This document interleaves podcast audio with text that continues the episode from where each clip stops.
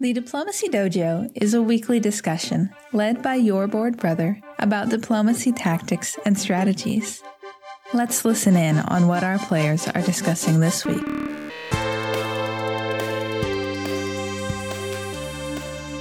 What, you have anything on your mind that brings you to the Diplomacy Dojo today, Hunter? So it's mostly about stuff regarding Germany.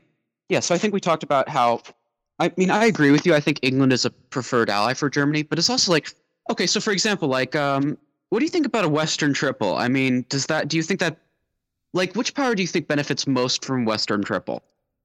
Central triple. Oh, Central triple. Sorry. Okay. Woo-hoo. Yeah. That's a really interesting question. Let's start off talking about Central triple. Okay. So Central triple, sometimes called Central Powers Alliance, is an alliance between Germany, Austria, and Italy. And in general, I think that is an extremely strong alliance and a very good one to agree to for each player early in the game. And here's why. The corner powers, which are England, France, Russia, and Turkey, they have an advantage in that they only can expand in one or two directions. And so they don't have to worry about getting attacked from behind.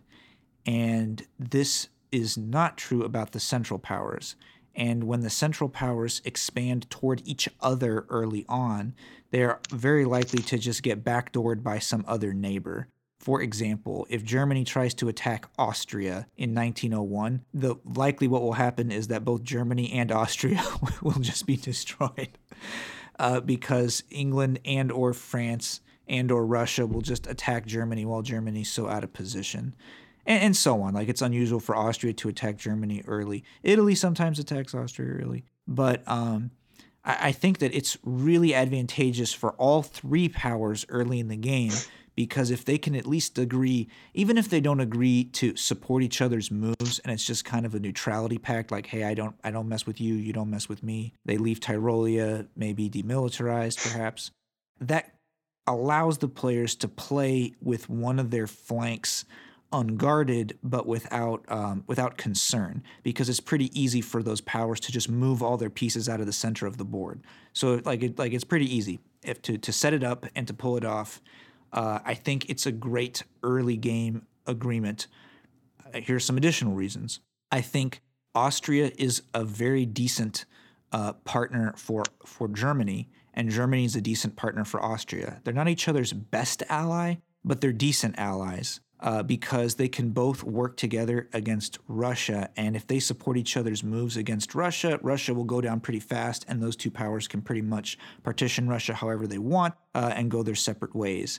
And they don't necessarily need to capture each other's home centers in order to win, or at least Germany doesn't need to attack Austria. Austria probably needs a German home center, so that any tension between them can be left until very late in the game. And they can expand away from each other. Their ports aren't anywhere near each other. And so even though Austria and Germany are neighbors, they have enormous expansion opportunities in directions besides each other, and indeed can't expand very deeply into each other's home centers or past each other's home centers in most matches. So they make pretty good allies. I'll say the same thing about Germany and Italy. I consider Germany and Italy to be each other's best ally, or close to it. And that's because they can work together against France without a lot of tension, and their expansion paths otherwise usually don't overlap or just barely overlap, so they can coordinate on a lot of things. And then I'll say this, Italy and Austria are not too bad as allies, because usually if one attacks the other very early on in the game, and not usually, but somewhat often if one attacks the other early in the game, another player is the one who ultimately profits. Or they don't profit that much because, like I said, they're those central powers and they have that problem. So not only does each pair of powers have a decent ability to be allies, the triple alliance works well together as a triple. And that gives you a lot of options, because it means that even if this triple alliance gets reduced down to just two powers, like, hey, we're gonna kick one of these other players out, it could realistically be any of the three. For example, Italy and Austria could ditch Germany in favor of, say, England. Or Germany and Italy could ditch Austria in favor of maybe Russia, or something like that. And because there's a lot of options, it could go anywhere. There's not a clear loser here. Every player has something to gain, and there's not a power that's ultimately just going to get screwed.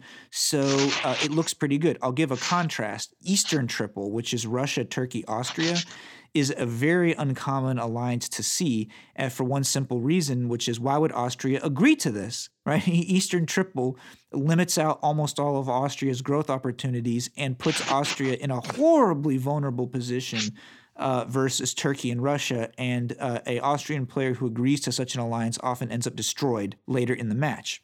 It's not an alliance you want to agree to if you're Austria. And so because most Austrian players are incentivized not to agree to it, most Turkish and Russian players don't even bother to try. That's an alliance that's very rare to see and is not very good for Austria. So I'm favorably contrasting Central Triple, which doesn't. I think all three powers have something to gain from this alliance, can reasonably see the game playing out in their favor, even if the alliance is successful. And indeed, it's not out of the question to play that alliance to a solo win. For any of the three powers could reasonably expect this alliance to eventually result in a solo win for them. So when you consider all that stuff that it's got, it's advantageous early and in the middle game, it could lead to a solo win. It's got a lot of strategic options. The Central Powers have a lot to risk by attacking each other early. I say that Central Triple is a great alliance for all three powers, and I will say that it's probably particularly good for Germany. I'm not going to say that Germany stands out as the best member. There's some pros and cons to Germany. So just analyzing Central Triple from the German perspective. So here are some advantages to Germany. One is that Germany has the biggest growth prospects because, assuming that Austria and Italy don't intrude too far into the north, Germany can claim, 14 or 15 centers perhaps. Maybe not that many. Like say Italy gets Marseille and Iberia and Austria gets Moscow and Warsaw, then maybe Germany is only going to reach up to 12 centers. I'm sorry. No, that analysis is incorrect. Warsaw and Moscow are southern centers. So Germany would get reduced to just 15 if Germany gave up Iberia and Marseille to Spain, but otherwise be able to control 15 centers in the north. And that's pretty strong. So then Germany only has to get control of Iberia somehow or kick Austria out of Warsaw and Moscow to get to the win. That's great. That's a good deal.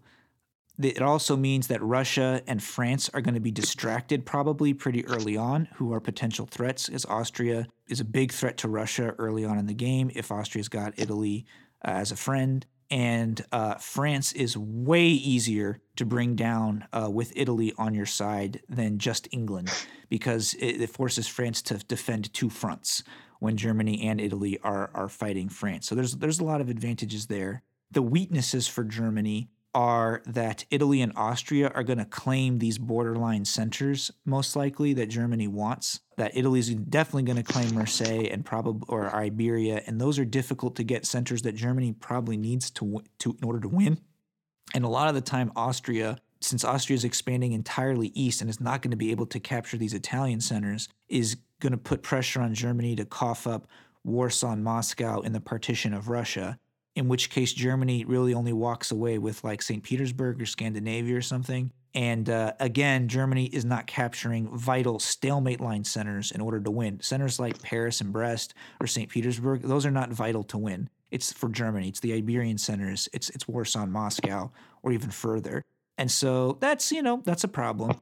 And the strategic problem for Germany is that if Germany is also allied to England, it is possible that England will be the preferred ally for Italy and Austria later in the game. Definitely for Austria, England is going to be the preferred ally because Austria may want to expand into Munich and Berlin and can break apart Germany together with England. Italy's preferred ally is usually going to be Germany because England may want to make a claim on Iberia. Sometimes Italy and England can get into hostilities after France has been destroyed over who's going to control Iberia. But a lot of English players, a lot of Italian players will still decide to go with England if it looks like there's something to be gained from it. So I think that that there is a danger in England starting off as a four-power alliance, actually, and Germany is the one who gets kicked out later for that reason. if I am agreeing to play a central triple as Germany, I think about how to get in some kind of attacks on England early, or maybe a sucker punch kind of backstab on England before Italy and Austria have an opportunity to work out a deal with England that kicks me out of the alliance. Since if England is really damaged, then it doesn't look realistic anymore that England could be the third ally for that partnership. And if it goes well, if you play your cards right as Germany, maybe Italy or Austria will menace or backstab the other just as you were thinking about going for the solo win. And that could be the situation you need for there to be weakness in Iberia or weakness in Warsaw and Moscow for you to clear it out and get the solo win.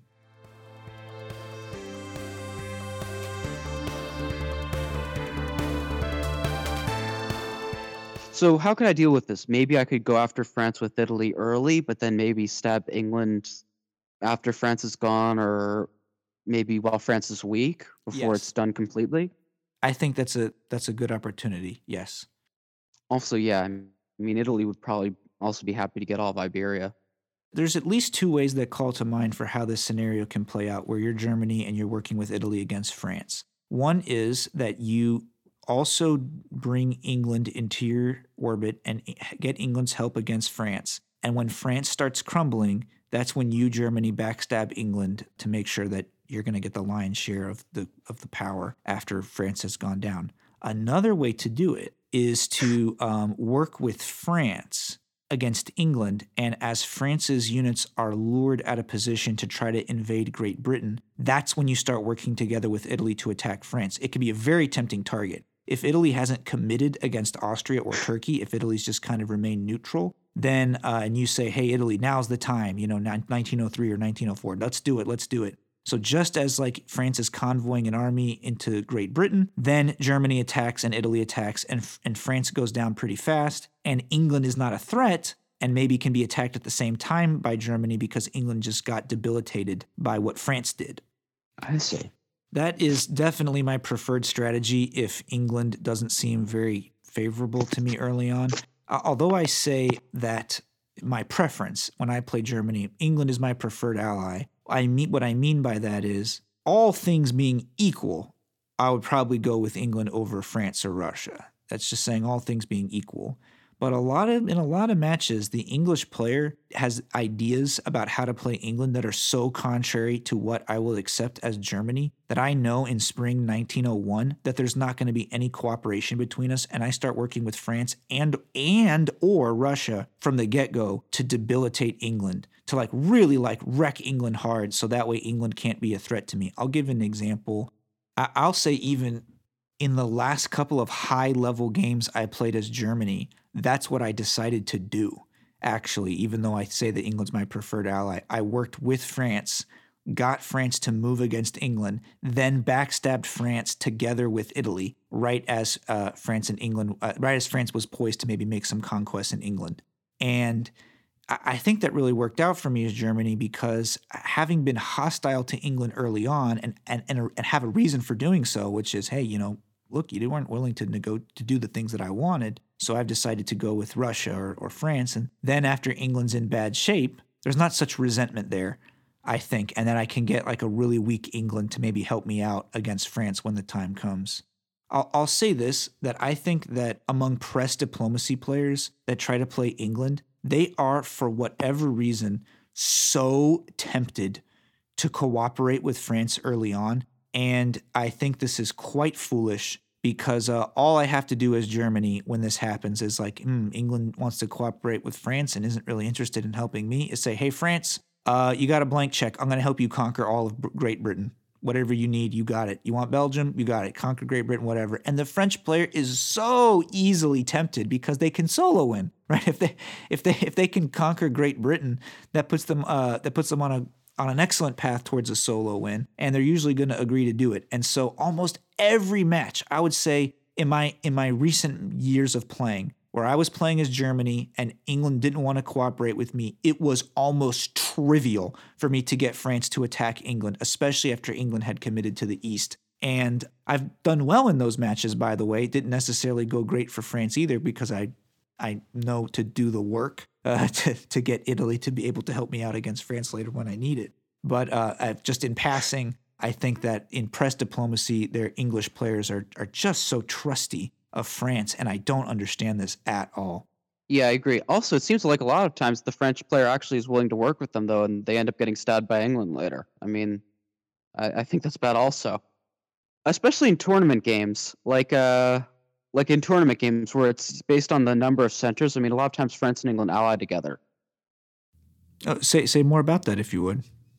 Well, I mean, I think I talked about this a while ago. Like, I'll be honest with you. So one reason I'm talking about this is I'm starting to participate in a new tournament, and it hasn't started yet, so it's not a game happening right now. But I'm going to play Germany, and I feel like, you know, a lot of, like, in the tournament games, I think I noticed the big strategy for England, the meta strategy for England, is to just go after Germany because that lets them grow quickly.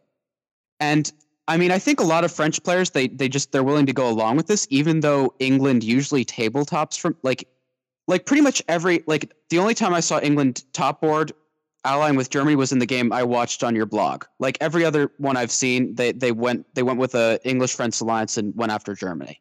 So I'm kind of concerned that that's, you know, the meta strategy for England. I see. So if you in your upcoming game, if you have an expectation that there's likely to be Anglo-French cooperation, then yeah, what you can do is try to cultivate. I really feel like that's the meta game, because they feel like they can trust France, and usually they tabletop because, you know, once England has a lot of centers, it's impossible for France to stab them. They can get in the stab. You see what I mean? Yes. So if that's your expectation, then I say try to cultivate cooperation with Russia right away, early on. Okay. Make sure Russia understands that you're going to let them have Sweden unless, like, barring some kind of wacky situation, it's your intention to let them have Sweden. And say to England, the only way that I'm going to bounce Russia out of Sweden is if you open to English Channel. Now, you don't have to say that as your opening statement, but I'm just saying somehow during the early conversation, convey to England, hey, you know, just so you understand, as a rule, I never bounce Russia out of Sweden unless England is willing to open to English Channel. So I don't fault you. I don't hold it against you if you don't want to open English Channel. There's no problem. But I will definitely let Russia into Sweden if that is your choice of opening, because I just play one too many games where England and France are allied from the get-go, and I'm not taking any chances on that. So then you're not being a jerk about it, right? You're saying, like, this is how I'm going to play. You have the information. The choice is yours. And I'll do one further, which is that if England tells you that unequivocally, I'm going to open north, I'm not going to open the English Channel, and you feel really confident that you want to let Russia into Sweden, Russia seems like a good player, you could even try an uncommon opening with Kiel to Holland and just let Russia into Sweden with no intent, with no possibility of bouncing. I see. If England seems hostile? Yeah, if you're playing the game and you got a bad feeling that tells you, I think, just like my metagame expectations tell me, I think England and France are allied, they're both going to open completely, you know, against me. If France is going to support himself into Burgundy and England's moving east, and I don't see, they don't seem any at all interested in attacking each other. So you can open Kiel to Holland and, like, Munich to Ruhr, perhaps, or bounce France and Burgundy if that looks like a good option. But, like, just putting this out there, if your fleet's in Holland and your army's in Ruhr, you now threaten to support yourself to Belgium, which means France and England, even if they support each other, might not necessarily get Belgium, and they have a difficult guessing game. You move your army in Berlin to Kiel and then move it up to capture Denmark in the autumn, and now Russia has complete confidence in you, because you've moved your fleet as far away from Russia. You're not making a long-term play for Scandinavia. It's not. It's awkward. It's very hostile to England to have your fleet in Holland, and it's awkward because that fleet can't support hold. It can't fight for Ruhr, and your army in Denmark is not in a great position. Honestly, like, what can it really do? It's better to have your fleet in Denmark most of the time. But in the short run, that can look like a really tight defensive posture that's going to make fast gains for England very difficult and may cause England to think differently. Or at the very least, if England is hell-bent on attacking you, well, you can defend as much as possible. And that's as much as you can defend yourself. I see. I do also agree that later on, I mean, if England does come after me, I think I could probably convince France to turn on England, because, you know, I could just point out to them, you know, hey, I mean, do you want to win this game or not? Yeah. If you're facing, as Germany, an Anglo-French alliance, usually the player who is most easily turned is France, because the temptation can be pretty big to attack England while the back door is down. Yeah. I mean, I think I could just point out to France, if England gets big, it's impossible for you to stab them later, whereas England can easily stab you. And I mean, it's much harder for Germany to stab you than England, right? Absolutely true. Personally, very rare. I can't really remember the last time as Germany I opened Kiel to Holland. But if I really thought I was facing down an England-France alliance from the get-go, I'd consider that opening. It's playable. Yeah, I mean, I'm willing to work with England, but I kind of, for some reason, in normal games where there's more time, England seems more willing to ally with Germany. But I guess the thing is because there's a time limit, so they feel like, oh, I got to attack Germany to get big quickly. Yeah, that makes sense. That makes sense to me, that English players would value that Eastern expansion strategy a lot more in a game with turn limits. Yeah. That's why you got to play Russia. I also noticed that in your game on your website, I think your game finished by 1909, right? Which game are you referring to? Where you were England? My online diplomacy championship. Yeah, the diplomacy championship. You eliminated Germany after stabbing them. Yes, I remember it well. Set in 1909. That sounds about right. So I guess even with the time limit, you could still get very successful with it. But that game didn't have a time limit, though. If it did, it was a very big time limit. Yeah, I see. Yeah, it was like 1925 or something. Yeah. So I guess it is possible to still be very successful and get a huge number of centers as England, allying with Germany. But I guess a lot of English players don't feel that way. Yeah. Because the big games come later after you stab Germany. That's right. You have to be playing for the long run. And I think I know how to explain this. I make a distinction in the psychological profile of players who are playing to win versus players who are playing not to lose. And that's a funny turn of a phrase because it's a concept that we don't have like a common vocabulary for, and I'll explain what I mean by the distinction between playing to win and playing not to lose.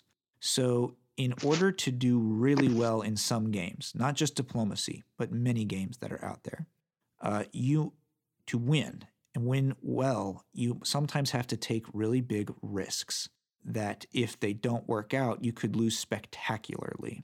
And really good players who desire to win above all, are willing to take those risks because they're looking at it in an overall way, looking at it in the bigger picture. I'm going to win more often. I'm going to lose more often, or I'm going to lose quickly more often, but I'm also going to win more often, and so it's worth it. That would be an example. I'll give an example of a game that's not diplomacy, like a tournament poker, tournament Texas Hold'em, all in, no limit, where players might do something like raise the stakes really high all of a sudden early on in a way that could get them knocked out of the tournament very quickly, but might give them some advantage that they think they need to win, like a certain pot that they want to buy, or they're hoping to knock out another player. And so even though such a move of going all in really early on could cause you to be one of the first people eliminated from the tournament, it could also cause you to get a big amount of money early on that you can then use to a big strategic advantage later.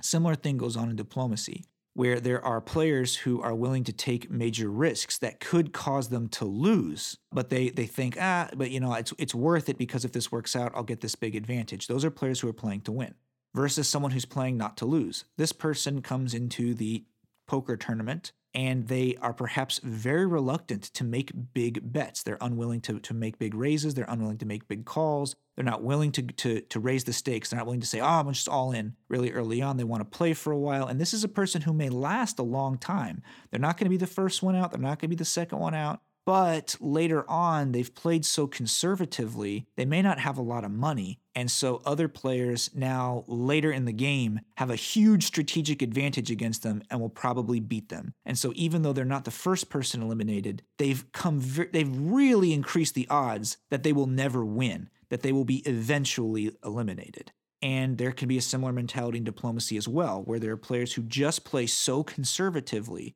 that they make it extremely unlikely that they'll be eliminated, true, but they also make it extremely unlikely that they'll ever win. And even, I'm not just talking about solo winning, I'm also talking about board topping in the tournament context. And so in the tournament that I was in, the Online Diplomacy Championship 2019, that scoring system was Sum of Squares, which is an exponential center count scoring system. And I can't remember exactly what at the time. It's been some time now since I played that match, and I'm sure the journal explains all of my thinking. But if I recall correctly, I was playing to get the best possible score I could in that game, up to and including a solo win, because I wanted to advance to the next round. So I needed to get not just not get eliminated, because if I ended the match with, say, 10 supply centers, now that might not be enough for me to have a high enough score to qualify for the next round of the tournament. There was a lot of players playing, so I needed to rack up a really big score, maybe a solo win. So allied to Germany, we were able to take out France and Russia early on, but once those players were debilitated or eliminated, it was time for me to backstab Germany. I had the position to do so, and what do you know, in the end, I ended up with a massive score, got really close to a solo win because I had conquered almost all my neighbors, France, Germany, and Russia. Almost, not quite getting a solo win, but it was close to it. And playing that way required me to take a huge risk early in the game. I think if I recall my journal correctly, there's a turn in like 1901 or 1902 where I said, okay, I'm betting everything on my ally Germany, and if my ally keeps his word, then this is going to go great, and if he doesn't, then I'm probably toast.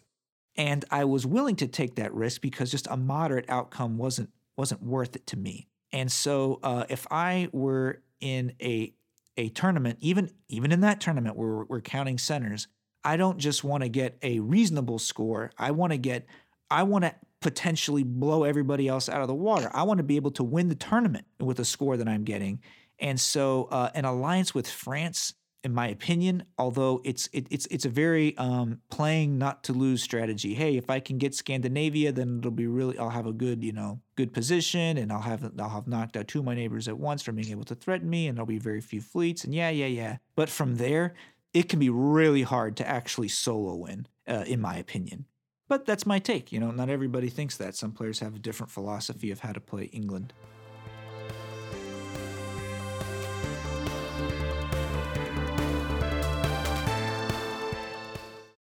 Well, what else you got on your mind, Hunter? I guess one other thought is, so I agree that if England is hostile, working with Russia or France is good. But the thing is, sometimes I wonder if, like, Russia and France are both powerful, doesn't that put Germany in trouble? Yes, it can. Germany can get the squeeze later because France and Russia are both corner powers. It's pretty easy for them to just turn towards Germany and start attacking. So the challenge is to set up a situation where later you're going to have someone who can help you against one of those powers. So if you come into the mid-game and England's destroyed or nearly destroyed, and France and Russia have nothing better to do than take down Germany, they probably will do it. But if France is getting menaced by Italy or Russia is getting menaced by Austria, they may be amenable to negotiations, especially if both situations are true. And so I have done pretty well in high-level games, in tournament games, working with France and Russia early on as Germany, by making sure that I am simultaneously working with Austria and Italy and just waiting for the opportunity to help them somehow. So if you get Russia in a situation where Russia has maybe just gotten control of Scandinavia and no more, that's a Russia who's pretty easy to backstab as long as Russia's not oversaturated with units in the north. Or if you've got a France who's taken an English home center but has not successfully conquered Great Britain or has partitioned it with you, Germany, that maybe you could turn the tables if France is getting menaced from another direction. That's true. Okay, yeah. I mean, I guess Italy could likely be – yeah, so a central triple could be helpful for that. Wait. Yes, that's right. Yes, and to that let me add, it can be helpful politically if Russia believes – that you're going to continue on to fight France after England goes down. And similarly, if France believes that you're going to turn around and fight Russia after England goes down, if both of those players are somewhat confident that you're a good ally to them and you have rapport, you're exchanging a lot of press and whatnot, then they may not have the energy or the inclination to try to cooperate with each other against you, Germany. They may take it for granted that you're their ally and not try to do that. I see. All right, so if there's an essential triple, so even if I'm working with France or Italy, I mean, about when should Italy, like when should I mean, I guess, obviously since it's a Trump central triple, you know, Italy will be on board with the idea, but if I'm working with France like early though, I mean, about when should Italy move west? I mean, or when should I encourage Italy to move west? So what you want is, first of all, Italy to not be committed to a war in the east. So if Italy makes a Lepanto opening, Italy's probably just at that point committed every single unit to fighting Turkey, more or less. Or if Italy has invaded Austria, that's a war that's probably going to continue, you know, until Austria bites the dust. What you want is for Italy to be in position to be able to attack France when the time comes, and this may be 1903, let's say, possibly 1904, and then when Italy will be tempted to invade France, to just really send almost everything against France. If France has committed to attacking England but isn't able to get a build quite yet. So this could be something where France has, let's say France has 6 units. Let's just suppose France has Belgium. And France has a fleet in Irish Sea, a fleet in English Channel, and an army convoyed into Wales. And so back home for defense, France has a fleet in mid-Atlantic Ocean, an army in Marseille, and an army in Picardy or something like that, or maybe an army in Belgium. And so if you begin your attack, let's say then Italy moves into position by moving a fleet in Tyrrhenian Sea to Western Mediterranean, and a fleet in Ionian to Tyrrhenian, and a fleet in Venice to Piedmont. Suddenly France can't quite cover everything. France can cover all of Italy's moves, but not also that and the attack you're about to make on Belgium. So then, I'm Germany, I'm in North Sea, and I attack Belgium instead of England like I said I was going to, and move into Burgundy. And if Italy's moves got bounced, but in autumn, I can support those moves or something. And so now France has to make the horrible decision between making peace with England and convoying those units back or disbanding them or whatever, and or just getting betrayed, just getting destroyed. And so France is going to have to choose to go back and try to defend as good as possible, but from a very bad position of where the fleets and armies are. You want to get them right at the time that they would be about to actually capture English centers, but before they actually make the captures. I see. I mean, will Italy be in a position to do that though? Because I think often in a central triple, Italy will either go after France, straight away, or do a Lepanto. It's true. In this situation, you might not be agreeing to play central triple from the get-go, not from 1901 and say, hey, we're allies or whatever, but rather say, I want to keep this line of communication open. I'm ready to attack France. When are you going to attack France? Please keep that option open and sort of play it by ear. If you make it clear that you, Germany, are willing to attack France, but you're not going to make the first move, sometimes the Italian player will wait for the situation to develop, something like that. I see. I mean, honestly, if the Italian player is willing to just go off and attack France right off the bat, that may be the way to go, to just do that. Okay. So maybe just take down France with Italy and England then? Yeah, but this is assuming that England and France aren't allied. Yeah, that's true. Okay, so an alternative is if England is interested, and they open to the channel, for example, and Italy is on board, we could carve up France, and then after France starts getting weak, I stab England. Mm-hmm. Perhaps, do you think maybe does letting Russia into Scandinavia help against England later, or? It denies England some resources and creates a threat. If Russia builds, let's say, Russia captures Sweden and Norway and has a second fleet in the north, then Russia stands a realistic prospect of attacking England, maybe moving to Norwegian Sea and getting into Edinburgh. And some Russian players will be really tempted by that, maybe this is the game. Maybe this is the game where I actually expand in the north. I actually get an army in Great Britain or something. In the Media Wars game that I played last year, I exactly played that relationship with Russia, where Russia and I worked together. Russia got all of Scandinavia and eventually invaded Great Britain together with me. And I didn't come within I didn't come that close to a solo win, but I could smell it. It was very close. I could smell the solo win, so I was able to play that game all right.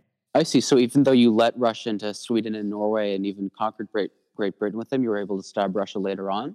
Yes, that's right. I was able to stab. It was very close. It was very close, and I had to make some almost perfect guesses, but I was able to do it to an extent. If I'd have guessed a little bit better, I think I could have done better that match. That the media wars match came down to whether Italy was going to throw to me or not. That's, in my opinion, what the match came down to. And if Italy had thrown to me, I probably would have won. And if Italy didn't, which Italy didn't, then it was just a draw.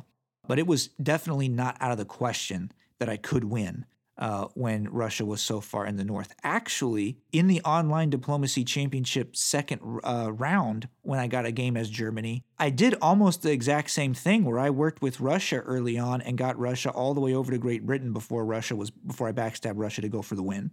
I think in that match, one of the last Russian centers I took was Liverpool, if I recall correctly. So for me, I would say in my experience, it's a bit of a, might even say an MO that I have as Germany, as it were, a modus operandi where I work with Russia, get Russia through Scandinavia in order to help fight England so that I can simultaneously fight France and England. I think Russia's pretty easy to backstab for Germany if you don't let Russia get into threatening positions. I seem to have lost your audio, Hunter. But that's all right. We're getting pretty close to the end of the time frame anyway, so I'll say that this has been a good Diplomacy Dojo. And if you can hear me, Hunter, thanks for coming. I really appreciate it, and I'm glad you could come, and these were some interesting topics for us to talk about today. This episode was made possible by the generous support of people like you. For more information, visit patreon.com/brotherboard. You can learn more from your board brother at brotherboard.com. If you enjoyed this episode, remember to subscribe, share, and review. Thanks to Loyalty Freak Music for the theme music. It feels good to be alive, too.